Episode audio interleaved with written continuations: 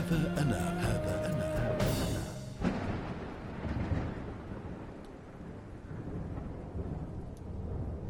مقاطعة هاردن ولاية كنتاكي الأمريكية.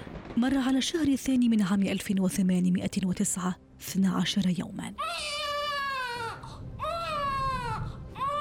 وسط كوخ صغير يتعالى صوت الرضيع أبرهام إنه الطفل الثاني لتوماس ونانسي لينكولن.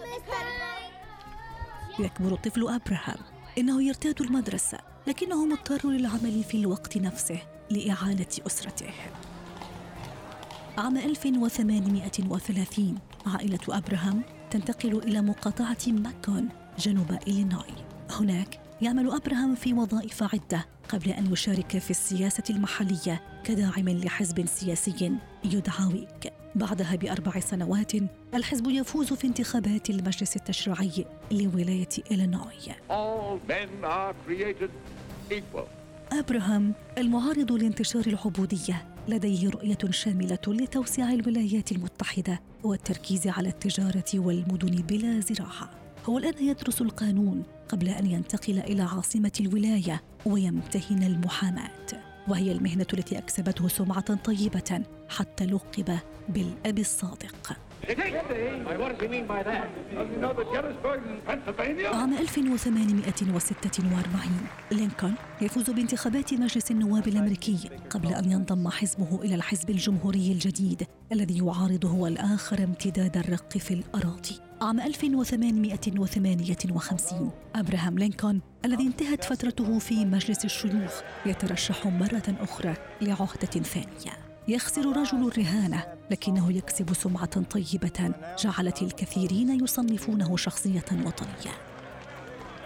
السادس عشر من نوفمبر من عام 1860 أبراهام لينكولن يصبح الرئيس السادس عشر للولايات المتحدة الأمريكية إننا في عام 1861 إحدى عشرة ولاية من ولايات الجنوب تحت قيادة جيفرسون ديفيس تعلن الانفصال عن اتحاد الولايات المتحدة بقيادة لينكولن وتؤسس ما يعرف بالولايات الكونفدرالية الأمريكية.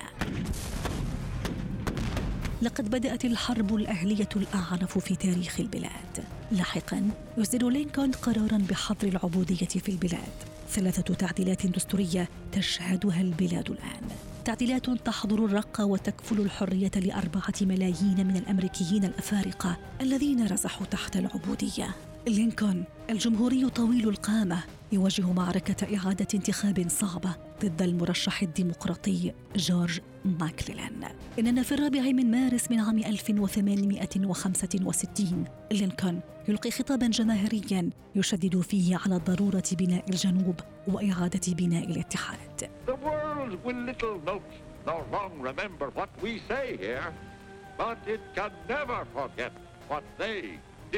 الرابع عشر من إبريل من عام 1865 مرت خمسة أيام على انتهاء الحرب الأهلية. الرئيس أبراهام لينكولن وزوجته يستعدان الآن لحضور إحدى المسرحيات. الوجهة مسرح فورد وسط العاصمة واشنطن. يبدأ العرض المسرحي. ينهمك الزوجان في متابعته. ما الذي يحدث؟ شخص ما يتسلل إلى المقصورة الرئاسية. إنه جون ويلكس بوث الممثل الأمريكي المتعصب لقضية الجنوب خلال الحرب الأهلية. يتقدم جون شيئا فشيئا. الزوجان مستمتعان بالعرض المسرحي. تتعالى ضحكاتهما ككل من في القاعة. إنها اللحظة الحاسمة. جون يطلق النار على الرئيس.